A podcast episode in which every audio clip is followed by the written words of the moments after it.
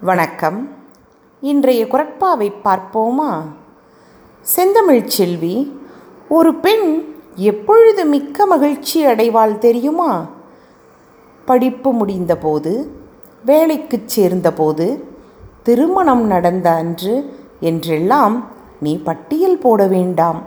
அவள் தாய்மை அடைந்து ஒரு குழந்தையை சுகமாக பெற்ற மகிழ்ச்சியே மிக அதிகமானது. என்னதான் பெண்ணுரிமை பற்றி பேசினாலும் பிறந்தது ஆண்மகவு என்றால் தாயின் மகிழ்ச்சிக்கு அளவே இல்லை. அதைவிட மகிழ்ச்சி தரக்கூடியது எதுவும் இல்லை என்பார்கள்.